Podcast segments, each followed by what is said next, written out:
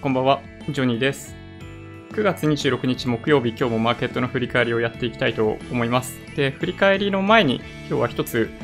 ニュース取り上げようかなと思っていて、まあ、マーケットの振り返りの後でも良かったんですけど、まあ、めでたいなと思いまして、そう、日米貿易協定最終合意っていうニュースがね、これは本当に、まあ、今日のマーケットにも影響していたかなと思うようなニュースでしたね。これ NHK ニュースウェブなんですけど、ニューヨークを訪問中の安倍総理大臣は、アメリカのトランプ大統領と会談し、日米の貿易交渉が最終合意に至ったことを確認した上で、日米の新たな貿易協定が世界経済の発展に貢献すると意義を強調しましたということですね。まあ、昨日のうちにも、まあ、おおむねもう発表される直前ということで、この YouTube ライブでもお話しさせていただきましたが、無事、まあ、以前に、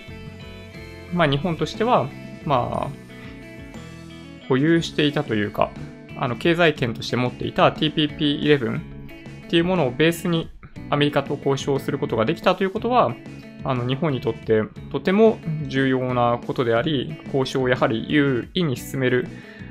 上ではあの必須だったんじゃないかなと思います。アメリカがいない状態での TPP にどれだけ意味があるのかっていう疑問を投げかけていた方もいらっしゃいましたけど、やっぱり多くの選択肢があるっていうことは非常に重要で、交渉上優位に立つことがやっぱりできたかなと思います。うん。そうですね。で、1点だけ、あの、完全に決着みたいな感じになっていないのが、まあ、この辺ですね。アメリカは自動車や関連部品の関税撤廃で譲らず継続協議となりましたと、まあ、いうのが一応あるんで、ね、あのー、まあ、予断を許さないみたいなところは、まあ、もちろんありますけど、まあ、ただね、なんだろうな、もともと、日本の自動車メーカーって、まあ、消費税とかの恩恵をものすごい受けてるじゃないですか。まあ、だからアメリカが日本の企業に対して、まあ、ある程度攻撃的になるっていうのはなんかわからんでもないなと思うんですよね。うん。なんか基本的に輸出を中心に設けている会社って、これは自動車に限らずですけど、まあ、国内の企業から消費税込みでもらっておいて、えっと、販売先が海外だったりすると、消費税っていうものが、えっと、考慮されない分、なんだろうな、両方とも取引先が、あのー、国内であれば、消費税を相殺する形で、税金を、まあ、納めるみたいなとこありますけど、ね、片方が輸出だったりすると、まあ、そのメリットっていうのを輸出企業はやっぱり得ているのは確かに間違いないので、まあ、そういう意味で、ね、アメリカはやっぱりここをま簡単に決着させるわけにはいかないっていうところなのかなと思いました。なんかね、あの消費増税もそういった輸出企業にとってはむしろメリットになっているっていうところは、なんか、まあ、あまりニュースとかでも取り上げられることがない問題というべきなのか、まあそういう仕組みなんで、しょうがないというべきなのかもしれないですけど、そう、実質的な、まあ、消費税のメリットっていうのを、まあトヨタをはじめとするその輸出関連企業っていうのは受けているっていうのが実態なので、まあ僕はね、その辺を、まあ一応理解した上で、うんまあ、消費税っていうのを今後どういうふうにしていくべきなのかっていうのを考えた方がいいのかなと思いますね。まあ、消費税そのものに対して僕は別に否定的ではないので、なんかよっぽどやっぱり所得税とか法人税とかから取るよりも、あの、消費税だったり資産みたいなものに対して課税する方が、まあ、徴収しやすい、徴税しやすいっていうのかな。みたいな側面はあると思うので、あまあちょっと話それてきちゃいましたけどね。日米貿易協定最終合意の内容というものがあります。で、そう、お米、無関税輸入枠設けない。1kg あたり341円の関税維持。小麦、最大15万トンの輸入枠新設。牛肉、関税38.5%から最終的に9%。これは段階的にみたいな感じなのかな。この辺はダイレクトに消費者にとってメリットになると思われます。まあなんか、吉野家とかそういうところばっかりフォーカスされてますけど、純粋にスーパーで売っているお肉が安くなるんじゃないかなという気がしますね。アメリカは TPP ができて以降、オーストラリアにかなりシェアを奪われていた状況があったんで、まあ、この辺は焦ってたんじゃないかなという気がします。はい。あ、KI さん、車中泊の車内からこんばんは。旭山です。旭山って読み方合ってます？車中泊あ、そうなんですね。どちらかにお出かけですかね。うん。豚肉、関税安い肉、最大482円 1kg あたりが50円に。高い肉4.3%で、こっちは撤廃していくということですよね。うん。で、まあ次に、ワイン。関税最大94円。これが706 760、750、760ミリリッターあたりなので、まあこれもまあ、ワイン好きの人にとってはね、あの、安くなる可能性が高い。で、オレンジ。ね、これぐらいかかってるんですね。32%あるんですね。これね、12月から3月の輸入に対して。なんかね、こういうのを全然知らないですよね。今どうなってるかって。まあ、これも25年には撤廃。リンゴ17%撤廃。さくらんぼ8.5%撤廃。で、乳製品、バター、脱脂粉乳の低関税枠設けない。粉チーズ、チェダーチーズなど33年には撤廃。みたいなのもあるんで、まあやっぱり、ね、家計にもダイレクトに響くんじゃないかなという気がします。はい。まあ安く手に入る方がいいし、まあ選択肢として多い方がやっぱり家計にとってはいいので、やっぱりね、こういう合意っていうのは本当にまあ、手放しで喜んでいいかどうかはちょっとよくわかんないとこありますけど、まあそうですね、あのネガティブな要素っていうのはあんまりない合意内容だったので、正直言うと僕自身も驚きました。で、自動車は、そう、結局追加関税回避、継続協議。で、工業製品、エアコン部品、燃料電池など幅広い分野で関税撤廃。まあ、この辺はね、まあそうでしょうね。で、牛肉。6万5000トン上限に4.4%の低関税枠みたいなのも一応あるみたいですね。はい。まあ、ということでした。まあ、継続協議になってる部分もあるんで、まあ、さっきお話ししたように、まあ、今後どうなるかなみたいなのもありますけど、ただ、ね、この話ってなんだかんだで、結局、足掛け1年みたいな感じ？ね、それぐらいで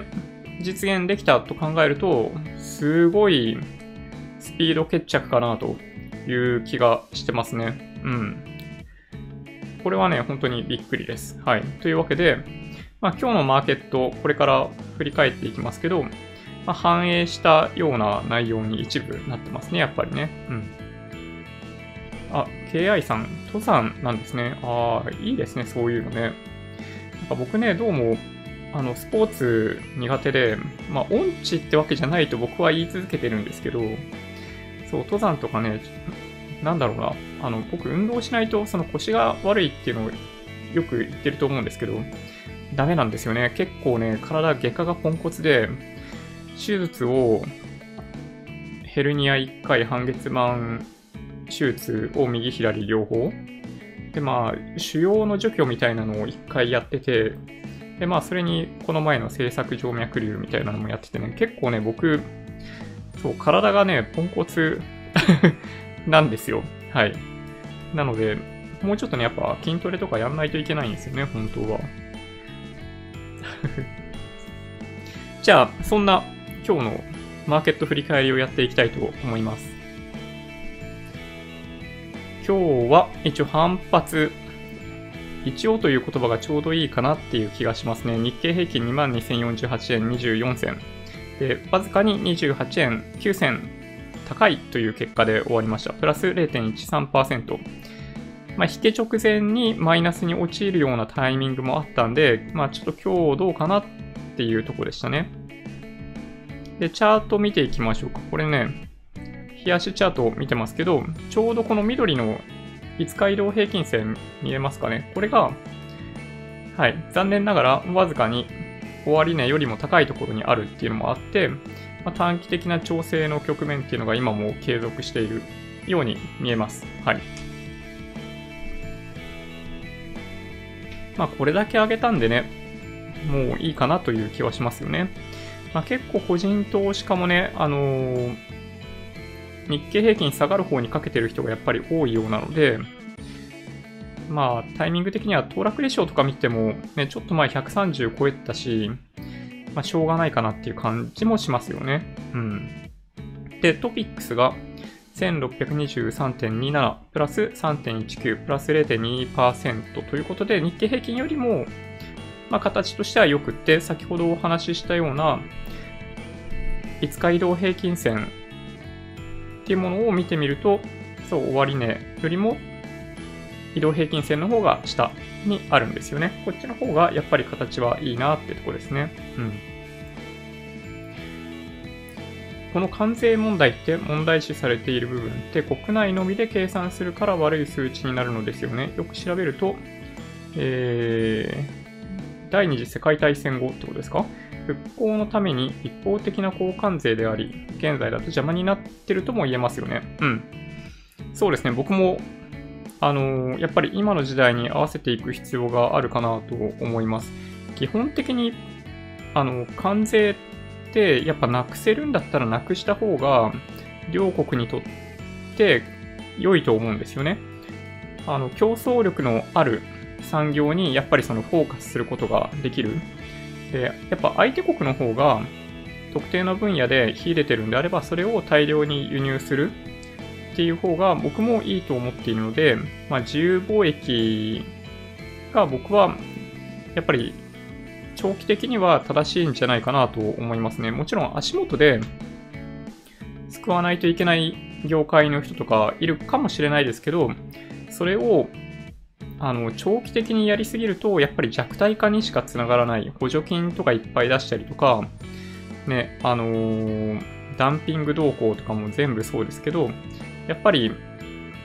なんか無理やりその業界を生き残らせようとしたところで、ね、やっぱりその自然の力には勝てないというか、どっちかっていうと、なんだろうな、その国はより競争しやすい、そのあらゆる業界に参入しやすいような、まあもし今障壁があるんであればそういうのを取り除いていってあげるっていうことの方が僕も重要だと思ってるので、まあ、基本的に僕は、まあ、自由経済の方がいいんじゃないかと、まあ、勝手に思ってますね。はい。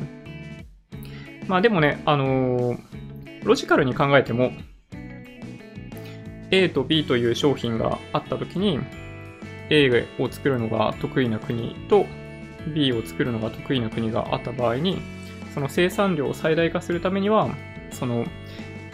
A が得意な国には最大限 A にリソースを割く。B を作るのが得意な国には B を作るのに最大限リソースを割くってやった方が、あの生産量としても最大化できるので、やっぱりその価値っていうのは高まると思いますね。でわざわざその生産性が低い方に従事している人たちっていうのをより高い生産性、より高い価値を生むプロダクトに携わることができる、より高付加価値を生む作業にリソースを割くことができたりするんで、そう、できるだけあの、非効率な産業っていうのはやっぱり、まあ部分的に、なんだろうな、特化していくか、あの、なんだろうな、そういう自然の淘汰の中で、まあうまくやりくりしていくしかないかなという気がしますけどね。うん。まあその中で、その、なんだろうな、僕が基本的にって言っている部分は、あの、文化として守らないといけないみたいな部分もあるかなと思っていて、伝統的な部分に関係するところとかもあると僕は理解してるので、まあ、それに関してはやっぱりある程度保護をしてあげるっていうのは必要なのかもしれないですけど、まあ必要以上な保護、まあいわゆる過保護みたいな状態っていうのはやっぱり不健全かなと僕も思いますね。うん。やっぱりね、かなり強い競争というか、にさらされた業界であればあるほど、それを生き残った企業は超強いですよね。まあ今の自動車産業とかもそうですけど、ね、すごい円高を経験しているわけじゃないですか。その80円を切ってくるような円高とかも経験した上で、ね、やっぱりその為替に対しての体制とか今はものすごい高かったりするし、なんかね、そういう方がやっぱりね、いいかなと、まあ僕は思いますけどね。農業系なのですが、救う必要よりも、それであれば海外に輸出する場所の確保に動いてほしいですね。結局、現在の関税だと海外の富裕層に行くだけでパイが少なくなるので、なるので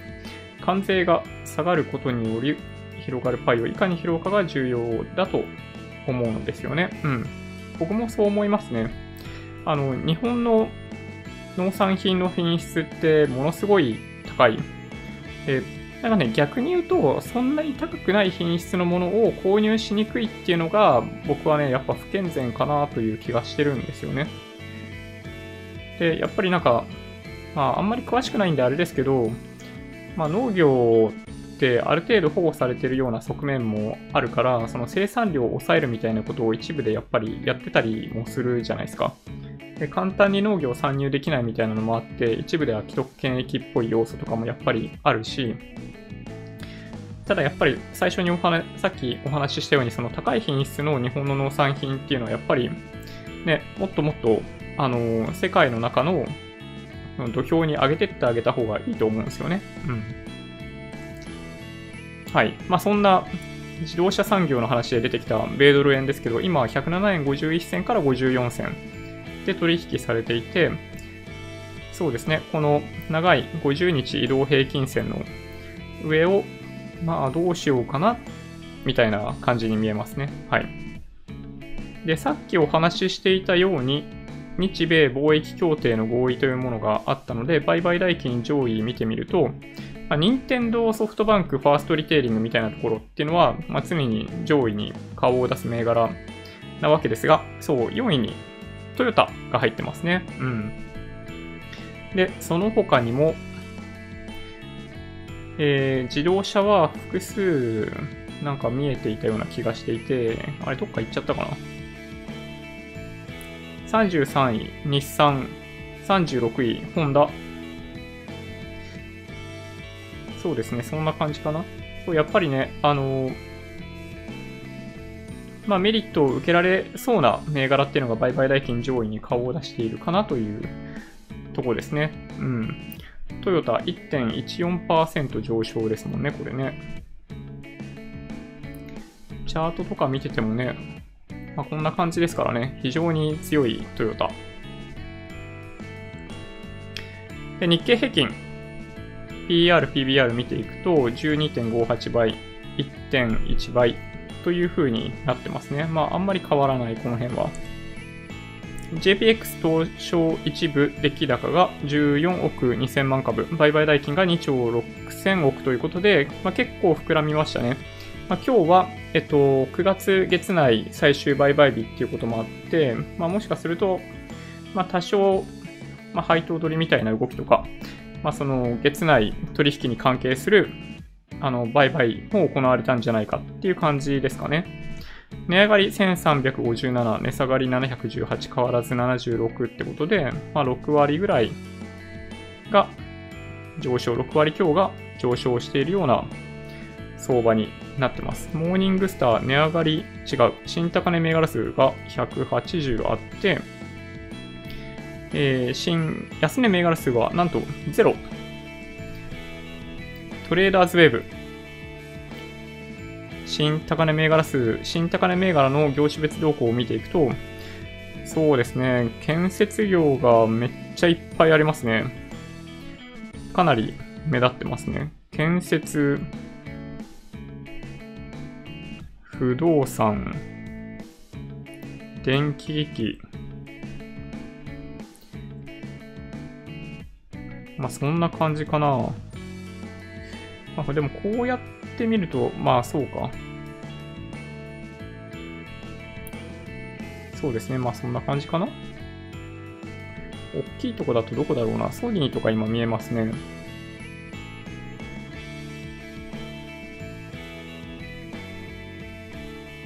はい、か、ちょっとね、数が多いな。はい。まあそんな感じですね。本当に、えっと、ちょっと一旦やりきったかなっていう感じもしますね。新安値銘柄数ゼロですからね。うん。まあ、騰落エシオとかを見ている限り、やっぱりちょっと、一旦調整かなっていう気がします。どう思いますかね、皆さん。みんなの仮想通貨1ビットコインが90万5千円ぐらいで今取引されていて、まあ、揉み合ってますね、やっぱりね。はい。チャートとしてはこんな感じ。まあ、ズドンと10万円ぐらい ?15 万円ぐらいいや、20万円ぐらいか。まあ、落ちてから、まあ、ちょっとね、しばらく様子見みたいになってますね。で、海外ニュースいくつか取り上げていこうかなと思ってます。ちょっとね、今日はね、そんなにニュース多くなくって、えー、ロイターですけど、中国、アメリカ産大豆600万トン追加購入へ、次回協議控えということで、まあそうなんですよね。なんかね、えっと、そういうことを、まあ、やっている、うん、なん、なんて言えばいいんだろうな。中国のコンサルティング会社、上海 JC インテリジェンスのチーフアナリスト、10月上旬に予定される次回、米中通商協議が開始されるまでに、中国が600万トンのアメリカ産大豆を購入するとの見方を示した。なんかね、これ見ていると、継続協議を行うために、なんか大豆とかを、まあ、農産品を繰り返し購入しているようになんか見えちゃいますね。うん、継続協議代としてアメリカの農産品を買ってんのかなって、そう思うような感じですね。まあただ、そう、やっぱりこういうの見てても、アメリカがやっぱり、まあ、優勢に話を進めているのかなという感じはします。なんか想像以上に早く決着するんじゃないかみたいな、やや楽観的な報道が出ていたりしますが、まあ、一番予断を許さないのはこの件ですね。うん。部分的合意っていうものの、その部分的っていうものがどんな感じになるか次第ですね。全体に関してうまいこと合意に至るとはちょっとね、あんまり思えないっていうのがあるんで、まあ、僕はちょっとそういう風に見てますね。うん。ホンダがロシアで新品スペック4を4台に投入すること。まあそうなんですよね。なんか、もしかしたらなんか問題があったりすんのかなって気がしましたけどね。うん。なかなか、まあ、抜けるサーキットだし、なんだろうな、タイヤに優しいサーキットなので、ね、あの、まあ、ペナルティを受けるにはいいサーキットかなという気はしますけどね。うん。なんかよ、まあそうですね、過去を見てても、やっぱ最初にいきなりピットインしてから2位まで戻るロズベルグの走りとか、ああいうことができる、ね、そっちのサーキットなので、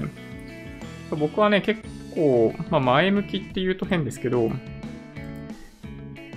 まあ大丈夫じゃないかなという気はします。ただやっぱり、なんだろうな、その日本グランプリに向けた動きになっちゃいましたよね。まあ、勝ちに行きたかったシンガポールグランプリで3位が精一杯だったっていうところは結構ショックだったんじゃないかなと思いますね。はい。そうですね。復興の影響ですかね。今年は西も東もひどい状況ですし、そこに資金が集まると予測されてるんですかね。今調べたら、去年中国の国内大豆生産量が93 94%から13%に下がってました。その影響なのかも。アメリカから購入しているのは。ああ、まあそうですね。なるほどね。そうか。なんかほんとね、なんか学校の授業で習っていた頃は、中国はなんだろうな、輸入するような国家じゃなかったんですけどね、あの頃の教科書に載っていたのは。ちょっと世代がバレてしまうかもしれないですけど、ね、あっという間に中国はむしろ、あの、資源を消費する側になっちゃいましたね。で、その中国なんですけど、一個やっぱね、気になるニュースがありまして、中国のドル建て、ドル建て債、巨大な雪だるま効果でデフォルト拍車化。これ、まあ、ブルームバーグの記事なんですけど、ちょっとね、やっぱり一部の債券が、あの、デフォルトに一気になる可能性があるんじゃないかという話がされてますね。ちょっと頭の方を読むと、今年は中国の国内債が記録的なペースでデフォルトに陥っているが、来年はオフショア市場の番かもしれない。あの、今は一応その中、国内で起きている範囲なので、あんまり致命的ではないというか、あの、そういうなんだ、波及的に何かが起きてしまうみたいなことにはなってないですけど、えっと、もしかしたらやっぱりその海外に連動するような市場で起きるかもしれないと。現時点で、ストレストに分類される企業が発行したドル建て債の大量償還が近づいていると。2020年にそう、ここに金額出てますけど、15%以上のオフショア債86億ドル、約9260億円が償還を迎えると、まあ、いうことなんですよね。まあ、この辺、ちょっと、まあ、不安視されているというか、まあ、こういったものが大量にデフォルトになってきたりとかすると、まあ、ちょっとどうなるのかなってとこですね。なんかやっぱり、どこかで損をした分ってどこかで取り戻さないといけないじゃないですか。あの、ファンドだったり、あの、金融機関だったり、なんだったりってすると、あの、個人だったら損してちゃんちゃんで終わりなんですけど、ね、そういう事業体の場合、その損失の埋め合わせっていうものをするために何をするかっていうと、儲かってるところを売るわけじゃないですか。で、そうすると、やっぱりその、株って、その2018年ぐらい、違う、2008年、9年ぐらいか、からずっと上昇してきている、10年間上がってきたっていうのもあるんで、売りやすいですよね。で、そういうのを考えると、やっぱりその、まあ、CLO みたいな話とかもそうですけど、やっぱ何かでトリガーが一回引かれてしまうと、駆け降りるように、崩れるように、あらゆる市場から資金が引き上げられるみたいなことになってもおかしくないかなと、まあ、ちょっと実は思っていて、まあ、何がそのトリガーを引くかなんですよね。まあ、結局、まあ、こういった中国のあの債券がトリガーを引く可能性もゼロではないし、まあ、わかんないんですけど、もしかしたら、あの、韓国の経済状況みたいなものがトリガーを引く可能性もあるし、全然わかんないんですが、そう、やっぱり、警戒しておく必要はあるかなと思いますね。過剰流動性とか、その信用経済が拡大している過程では、大丈夫だったりするんですけど、まあ、それがね、収縮に向かっていった瞬間に、やっぱりそのリスクマネーから順次引き上げられていくっていうのが、まあ、リーマンショックの時に起きている事象なので、そう、やっぱりね、ハイイールド債とか、なんかああいうものは、あの、どんどんダメになっていっちゃう可能性がありますよね、そういう局面ではね。うん。現在の中国は農産物がひどい状況になってますね。農産物は輸出国から今は輸入国に変わっています。そうなんですよね。なんかね、本当に時代の変化を感じるというか、自分がおっさんであることを認識してしまうちょっと悲しい現実があります。はい。Amazon ですね。うん。Amazon ね、いっぱいニュースが出てます。新製品の発表みたいなものがありまして、そうですね。まずはこれ、テッククランチからいきましょうか。その製品についてもちょっと見ていこうかなと思ってるんですけど、まずは記事から。Amazon は指輪とメガネにもマイクをつけようとしている。あのかつて Google が Google グラスというプロダクトで、まあ、なんだろうな、一世を風靡したというか、まあ、あの頃当時歓喜でしたよね。2010年頃って SNS 全盛期でもう自分の名前を出してあらゆる行動をそのシェアするっていうのが、まあみんなやっていった、みんなっていうと変ですけど、あの、一部の人たちは本当に積極的にやっていた。まあ僕も、あの、その一人だったのを記憶してます。もともとね、その排他的なミクシーみたいなところから、え Twitter、Facebook っていうオープンなところにポーンと放り出された瞬間に、みんなものすごい開放的になってましたよね。あらゆる情報をいろんなメディアでシェアするみたいな感じになってました。で、まあ、その時に Google グラスって、そのカメラと、なんだろうな、ディスプレイが内蔵されたメガネっていうものが販売されて、だいたい1500ドルとかだったかな。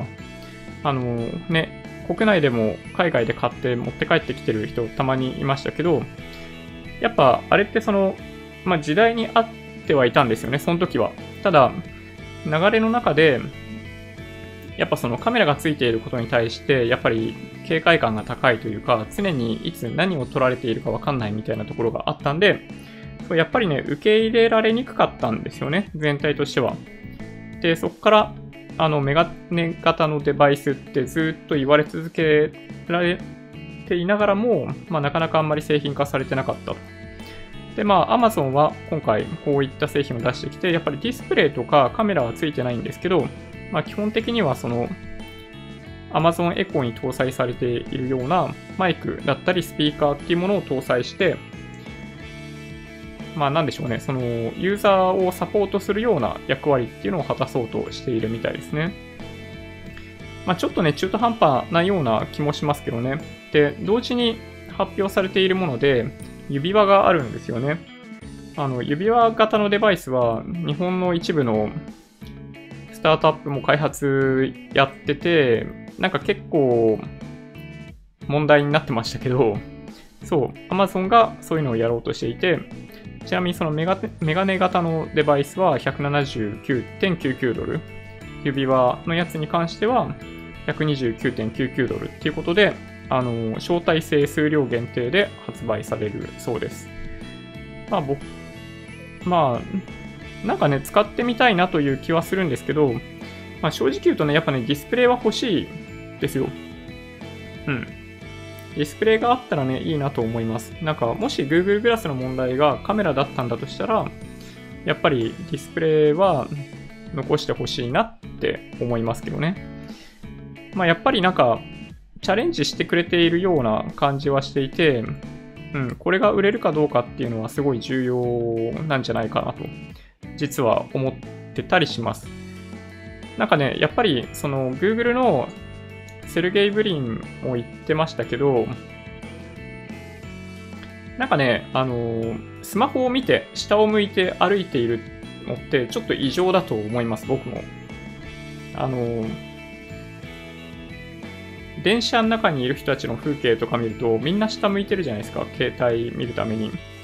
で、外で歩いてる人たちも、あれ危ないですけど、もちろんね。あの、スマホを見ながら歩いているみたいな状態は、やっぱね、すごい不健全だなと思いますよ。だから、あの、メガネ型のデバイスって、まあ、ある種そういうのを解決しつつ、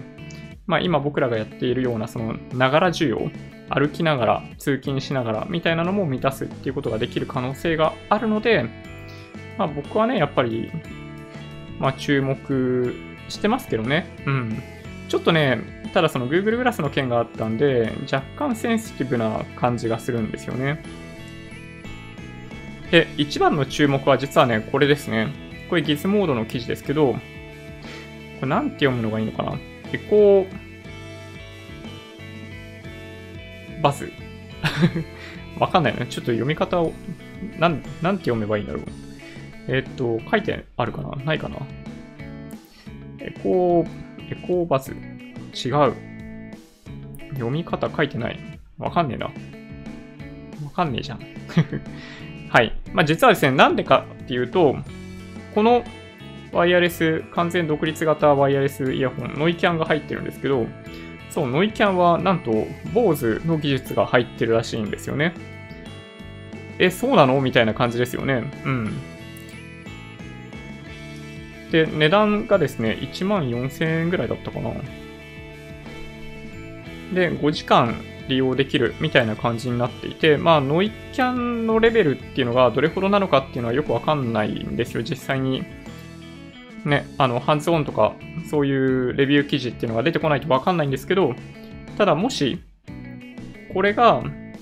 まあ、ある程度のそのノイズキャンセリングの機能をちゃんと働かせてくれるんだとしたら、今って、まあ、ソニーのノイキャンイヤホンがバカ売れしてるじゃないですか。あれ、3万円以上しますよね。で、これ1万4000円じゃないですか。そう。なんかね、そう、ひっくり返っちゃう可能性があります。値段を見てね、ちょっと驚きました。まあ、どれほどノイキャンできるかっていうのは、まあわかんないですけどね。まあ、クワイエットコンフォート35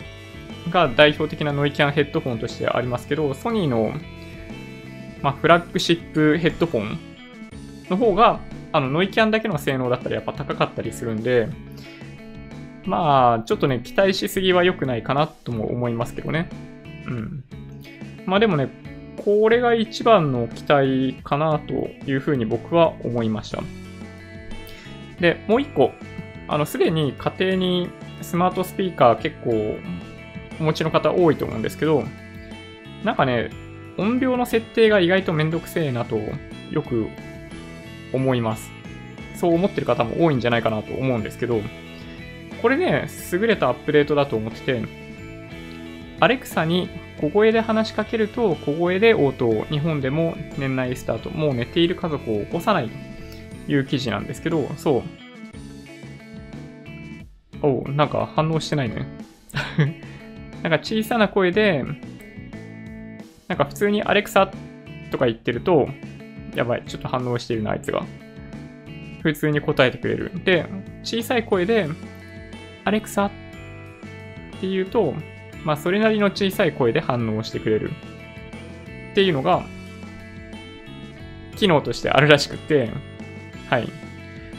これはね、本当にいい機能だなと思いました。なんか今回の発表って、Amazon はエコードットに標準で時計、時間を表示する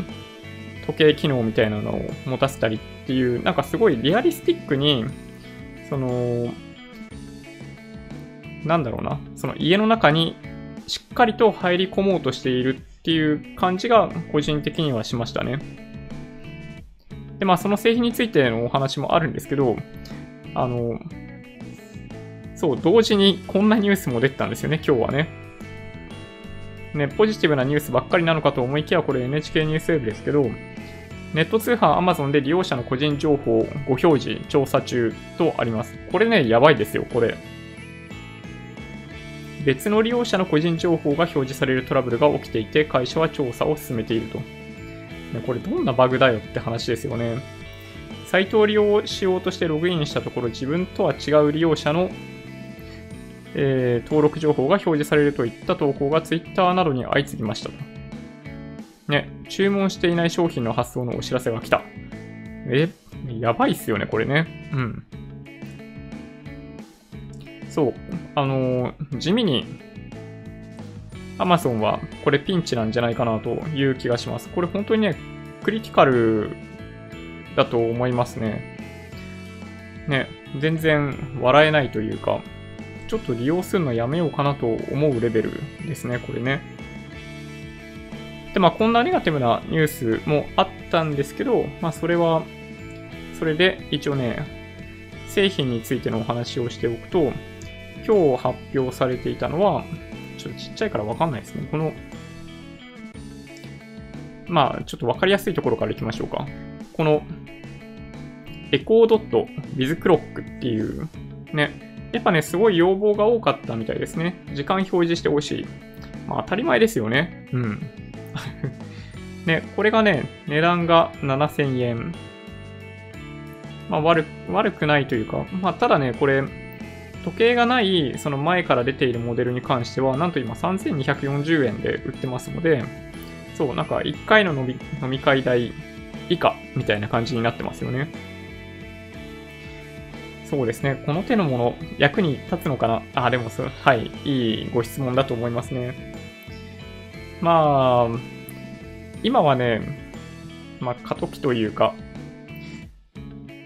今の、今すぐどうにかなるかって言われると、やっぱその、周りのものがそれに対応できてなかったりするんで、まあ、ちょっと厳しいですね。赤外線でコントロールできるものっていうのが実は家庭内ではすごい多いんですけど、まあ、そういうものをコントロールするあの別のハブっていうものをまあ、購入すると、ある程度使い勝手がいい状態にまでは持っていけるんじゃないかなという気がします。ただね、そういうのができないと、あんまり、なかなか便利にならないんですよね。うん。なんかね、うちもね、あの、多くの方は照明リモコンでつけたり消したりできると思うんですけど、あの、うちはね、パチパチややらないと照明すら消せません。はい。なので、そう、やっぱりね、あんまり役に立たないですね。なんか自動で朝になったらね、カーテン開けてくれるとか、なんかそういうのくらいやってくれるとね、すごいいいなと思うんですよね。うん。Amazon はどこに向かうんですかね？中途半端なものにならなければいいんですが、以前から中途半端な商品が多いのでどうなんだろうって思っちゃいます。ああ、そうですね。中途半端なもの確かに多いですね。うん。まあタブレットにしても何にしても、とにかく安いですけど、あのーあんまりみんな手出さないですよね。で、ただ一応僕、個人的には実はその Amazon 結構評価していて、いろんなものを生み出してはなくなっていくみたいな過程で、まあ、AWS っていうそのクラウドのサービスもそうですけど、やっぱいくつか柱になるような事業っていうのを生み出してきてますよね。で、気がつけば、その世界最大超効率の良いあの、ロジスティクスっていうものを生み出していたりとかしていて、なんかそういう意味ではやっぱり、なんだろうな。ある程度、そういう新たな柱を生み出す過程で、まあ、いろんな商品にトライするっていうのは、まあ、やむを得ないかなというような感じもしますけどね。うん。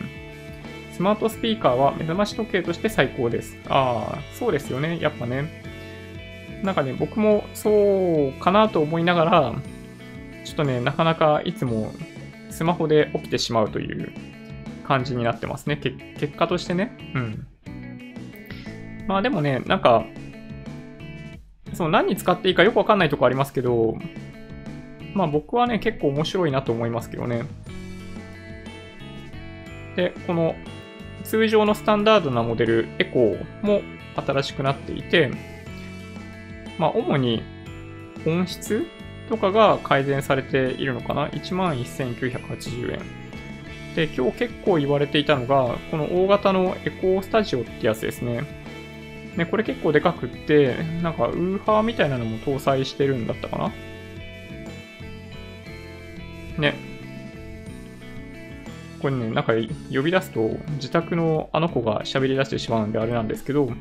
これは本当にあの、アップルの、なんだっけな、忘れちゃった。AirPod じゃなくて、あの、据え置き型のスピーカーとかを完全に意識している製品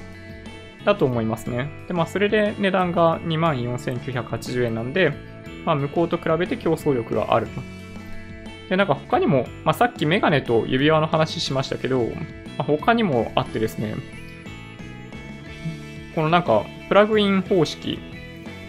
コンセントにプスッと挿すだけで利用できるようになるみたいなものもありますね。うん。ちょっとただね、まあよくわかんないですね。どう使ってあげればいいのか。僕にはよくわからない。うん。一応なんかこんな感じの利用例とかありますけど、うん。まだちょっとよくわかんないですね。はい。こんな感じです。うん。まあなので、まあ個人的には、まあまだ持ってなくって、なんかこういうので遊んでみたいっていう方がいらっしゃったら、まあ、まずはこの辺かなって気はしますけどね。で、もうちょっと、なんだろうな。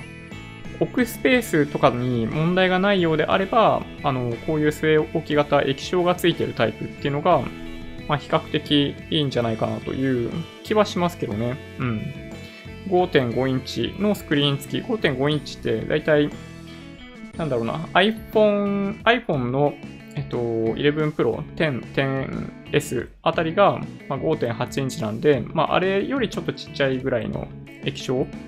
っていうのがついてるものも出てるんですよね。まあ、Google もこういうスマートスピーカーを出していたりするんで、まあ、もしかするとやっぱり、まあ、こういった製品っていうのが、なんか玄関とか台台所とかに置かれるみたいな時代っていうのがもしかするとやってくるかもしれない。うん。ね、はい。どうかな？ちょっとまだ難しいかな？はい。人感明暗センサーですかね。センサー付きの照明は良いです。家中につけてる。ああ、やっぱね、でもいいですよね。将来的には家全体がスマートスピーカーになると思う。うん、でもね、本当にそうですね。あの、まだまだね、できると思いますね。例えば、一番僕は有力かなと思ってるのが、まあ値段が安ければって話ですけど、鏡ですね。あれやっぱり情報を映し出してくれるようになってくれるとすごいいいですね。で、女性とかって鏡の前に立ってる時間長いじゃないですか。ね。ああいうのをやっぱり、まあ、なんかその映し出して、なんかできるようにしてあげるとすごいいいんじゃないかなという、まあ気がしますけどね。うん。昔の BOSE サラウンドシステムみたいですごいああ、そうなんですか？そのさっきの大きいやつですかね。そうか。ちょっとね、やっぱりね、くすぐられる感じはしますよね。なんか、総じて Amazon の製品って、あの、他の競合と比べると安い。まあ、他の競合っていうか、まあ、主に Apple ですけどね。に比べて安かったりするんで、まあ、僕はね、結構この辺いいなと思いますけどね。うん。まあ、そんな感じですね。ちょっとここにね、時間を取っていてはいけなかったのかなという気がしてきたな。で、その他に、そう、マイクロソフトが、あの、パワポ用の AI プレゼンコーチを導入開始みたいな、なんか Web 版かららしいんですけど、あの、人前で練習するのが恥ずかしい僕にとってはもうこれすげえいいんじゃないかと勝手に思ってるんですよね。うん。なんかね、いろいろその速さとか、あのー、いろいろ聞いてくれる、勝手に聞いてくれて、指摘してくれるみたいですよ。はい。いいっすよね。で、あとは、あの、オキラスクエストですね。あの、VR ですね。そう、あの、手の動きをトラッキングしてくれるみたいなものができるようになるみたいな話が出てますね。今はなんかそのグリップみたいなのを握ってどうこうっていうのがあるんですけど、まあ、それをする必要がなくなるかもしれない。まあ、ただ、逆になんかその食感っていうのかな、そういうのを、その素手に対して与えるのは難しいんで、ちょっとどうかな、みたいなのもありますね。ああ、やっぱそうなんですね。BOSE のサウンドシステム。大きいやつ。ね。ちょっとね、音とかやっぱ、ね、行きたくなりますよね。結構なんか家族の中で怒られそうな製品第1位ではありますけどね。アプリ上で化粧ができるというのが最近出てます。ええー、そうなんですか鏡が電子化してタッチパネル操作できると楽しいかもですね。うん。ですよね。僕はね、すごいそうだと思うんですよね。なんか、下向いてると良くなかったりとか、やっぱあったりするんで、その鏡もそうですし、あの途中でお話ししたメガネ型のデバイスとかもそうですけど、やっぱね、あの、まあ、上を向いて歩こうなんていうつもりはないですけど、そう、やっぱりね、あの、リアルの世界をある程度楽しんでもらいたいというか、ね、日本人ってもともと挨拶とかあんまりしないじゃないですか、文化的に。まあ、だからこそ、ね、みんな下向いてスマホ見ながら歩いてるっていうのをちょっと改善できるといいなと、まあ、個人的には思いますね。うん。で、他にちょっと2個ぐらい、あのー、新しい、なんて言うんだろうな。うん。新製品、新サービスみたいなやつですね。機械学習と画像認識の AI で歯科医療を改善するえー、ビデア、ビデアヘルスっていうのかな？なんかね、あのー、僕ね、これいつもよく思ってたんですよ。歯医者行って、レントゲン取られるじゃないですか。で、なんか、正直よくわかんなくないですか？どこまで信用していいのかわかんないみたいな。だから、なんか、一個の歯医者に行ったら、もうとにかくそこの先生が言うことを信じて、治療してもらうしかないみたいなとことかあるじゃないですか。で、歯医者ってすっごい数増えてて、まあ、コンビニより多いとか言われてますよね。まあだからこそ本当にピンキリだったりとかして、逆に言うと、その行ったところの歯医者が外れだったら結構ね、辛くないですか？で、ただ、その歯医者の治療って、逆に言うとほぼほぼなんかコモディティというか、どこに行っても同じじゃないですか。なんかその、詰め物を何にするかとかもちろんありますけど、やることって基本的に同じ。メニューも基本的に同じじゃないですか。で、それでいて、日本の、あの、歯医者さん事情って、まだその欧米のマーケットと比べると全然ちっちゃいんじゃないかなという気がするんですよね。なんか向こうはその、歯科矯正とかも含めて、すごいやるじゃないですか。で、まあ最近はなんかその、マウスピース型の歯科矯正、インビザラインとかもあったりするんで、まあ、結構その海外の製品入ってきてるなとか思ったりもするんですけど、やっぱなんかこういう形で、あの、どっかが、その画像解析で、あの、自動で AI で診断してくれるみたいなのを、まあ、やってくれると、まあ、歯医者さんにとっても僕はいいんじゃないかなという気がしますけどね。瞬間的に判断してくれるとかね、すごいいいと思うんですよね。はい。マンションやアパートだと大きな音を出せないから難しいですよね。ああ、それはね、ありますね。なんかね、悩ましいですよね。あの、歌とか歌いたくなったりしません？あの、昔僕バイクに乗ってたんで、バイク運転してる時とか結構、ね、たまに誰もいなそうな時に、ね、60キロぐらいで走りながら歌ったりとかしてまして、車の中とかも最高じゃないですか。なんかアメリカとかで結構ね、人気ありますよね、ああいうのね。そうやっぱね、そう集合住宅とかだったりすると、ちょっとある程度自制しないといけないっていうのはね、ちょっと悩ましいで、もう一個。これはちょっとね、あの日本絡みなんで、ちょっと言いたいっていうだけなんですけど、世界初人 iPS 細胞から複数臓器を同時にっていうことが発表されてましたね。うん。あの、いろんな細胞になり得るその iPS 細胞が、あの、複数の臓器に対して同時に、なんだろうな、培養してその機能を持っていくみたいな過程が確認されているらしくて、まあ、本当にね、あのー10年以内に移植できる状態まで研究を進めたいみたいな話が、そう、ありましたっていう感じですね。はい。ちょっとなんか話す順番間違えちゃって、あの、申し訳ないんですけど、実はね、あのー、あ、そうか。でも書いてないか。あ、いや、サムネに書いたんだ。あのー、今、IIJ を使ってるんですよ。あの、携帯の話ですね。どこの SIM、どこと契約して SIM をゲットするかっていう話なんですけど、えっと、来月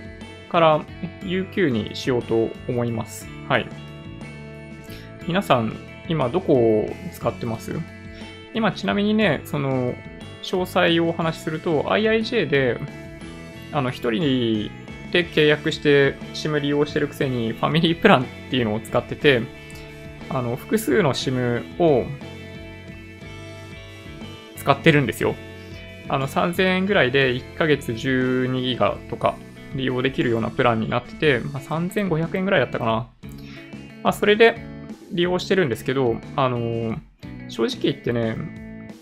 遅すぎて、12ギガなんて使い切れないですね。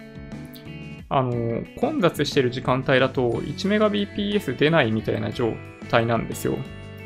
で、まあ、困ったなと思ってて、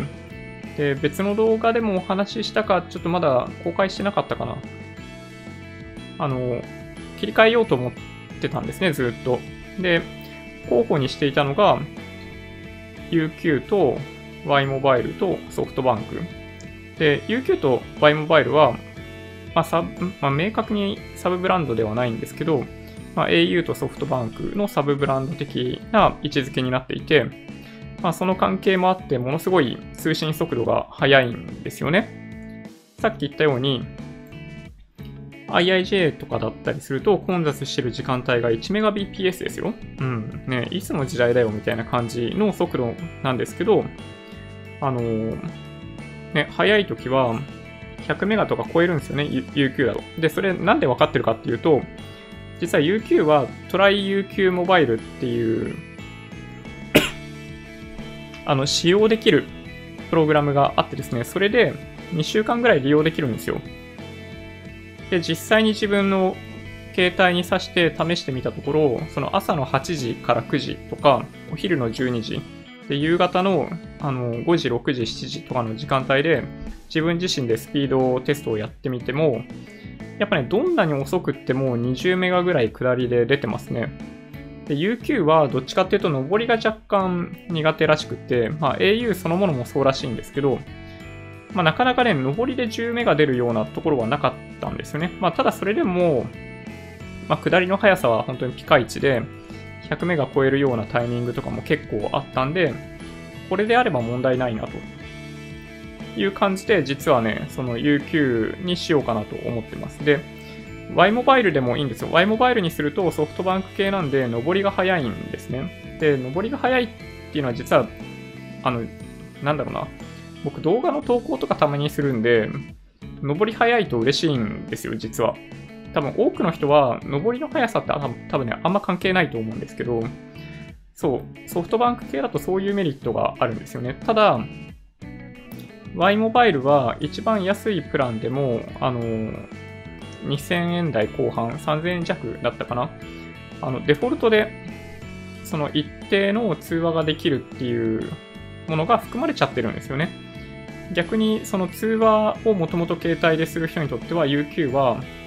あの、そういうオプションをつけたりしないといけなかったり、まあ、つけなくてももちろんいいんですけど、あの、割高になる可能性があるらしくて、そうだから、通話を結構する人、電話を結構する人であれば Y モバイルの方がいいっぽいんですけど、あの、僕全然電話しないので、電話する相手なんて全然いないので、あの、そう、UQ にしたみたいな感じですね。で、UQ は2000円弱1980円で、家族で契約してると、2代目以降かな ?500 円引きみたいな感じになるんで、まあそれもメリットかなというふうに実はね、思ってますね。で、さっき挙げた候補の3つのうちの1つがソフトバンクだったんですよ。で、まあこれはね、あの、極端な例なんですけど、ウルトラギガモンスタープラスって、あの、YouTube 下りも上りも実は無制限なんですよ。あの、50メガ使い、50ギガ使いたいからあのプランにしたいかって言われると、実はそういうわけではなくって、あの、例えばこの YouTube ライブを屋外でやろうと思った時に、上りが速くてしかも無制限であるウルトラギガモンスタープラスは一つのオプションとしてはなんか最強なんですよね。だったんで、まあ、検討をちょっとしてたんですけど、まあでもやっぱりね、7000円とか余裕でしちゃうんで、まあちょっといきなりそこに行くのはやめようかなと。なんかそんなに日本国内でライブ配信しないだろうみたいなのもあったんで、でまあそれで、あの縛りがないんで、まあとりあえず UQ にしてみようかなと思いました。まあ違うなと思ったら、もう一回変えればいいかなというふうに思っていて、はい。来月になったら切り替えようかなと思ってます。皆さんどうしてます？うん。結構ね、この辺のトピックスはなかなか面白いかなと思ってて、えっと、えー、春、細川さん、まさに UQ 使ってます。あー、いいっすか？どうっすか？出てます？速度。えー、田舎で地域的に au ですね。ああ、やっぱり、ね、電波の関係でどうこうっていうのはね、やっぱありますよね。うん。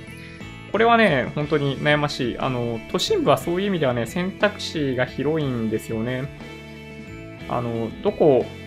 にしてもいいとも言えるし、うん、でもね、逆に言うと、東京の都心に関しては、実はね、どこも遅いんですよ。これがね、ちょっと痛いんですよね、どこもってね。えっと、Y モバイルです。結構早くていいです。やっぱそうですよね。うん。Y モバイルの評判ね、めちゃめちゃいいんですよね。スマホに OCN タブレットにマイネオを挿してます。いろいろあって、いろいろあって。あの、ちょっとね、OCN、ちょっと僕調べたことないんでわかんないですけど、マイネオも、なんだったかな、サブブランドっぽい要素があるんですよね、au 系の。なんかそれもあって、UQ と同様に、マイネオの au もすごい速いかなんかだったような気がしますね。あ、そうそう、そういう意味でいくと、もう一個選択肢として考えたのがあって、ビッグローブなんですよ。で、ビッグローブは、まあ、何かっていうと、まあ、au 回線だと結構早いっていうのが、あの、口コミで上がっていたっていうことと、あと、その YouTube が、なんだろう、その、カウントされないみたいなのがあったんで、これはめちゃめちゃいいんじゃないかと実は思ったんですよ。で、思ったんですけど、あの、下りだけだったんですよね、調べたら。だったんで、そう、ビッグローブは、ちょっとね、選択肢から外したんですよね。そう、どうです？マイエネオ早いですか？ちょっと OCN はね、僕調べたことなくて、ちょっとぜひどんな感じか聞きたいですね。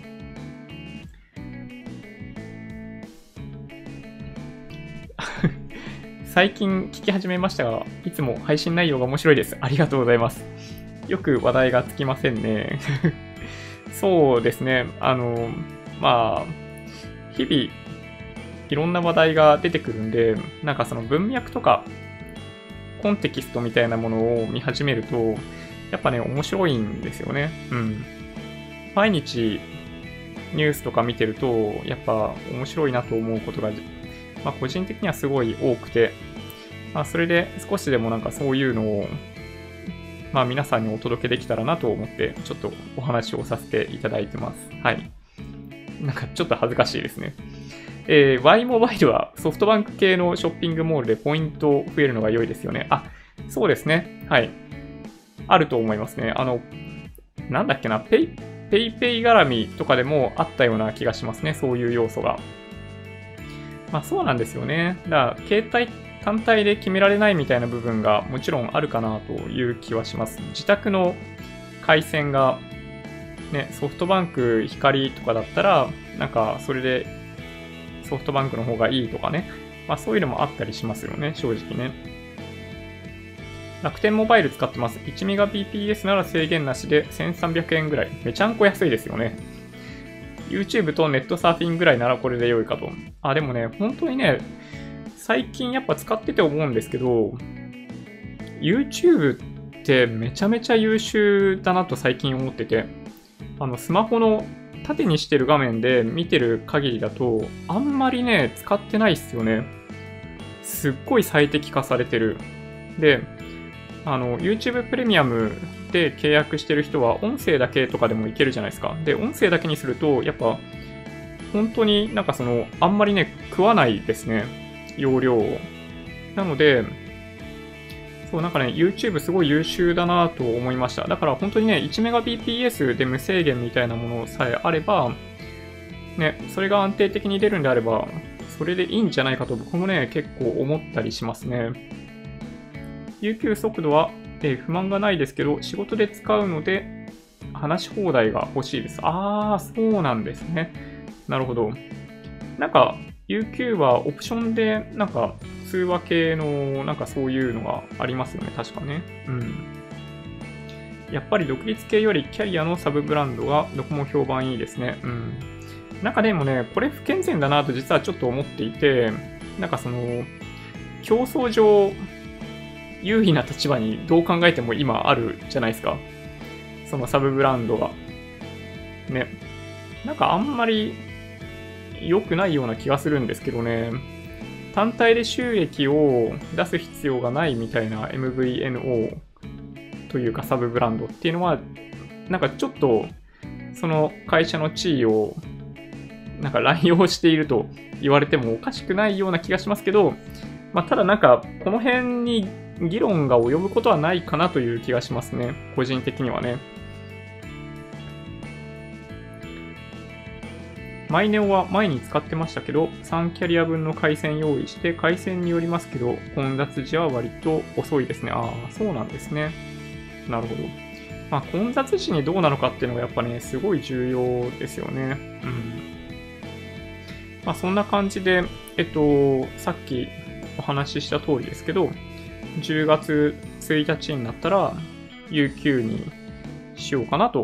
思ってます。はい。あ、そうそう、UQ にね、したもう一個の理由が実はあって、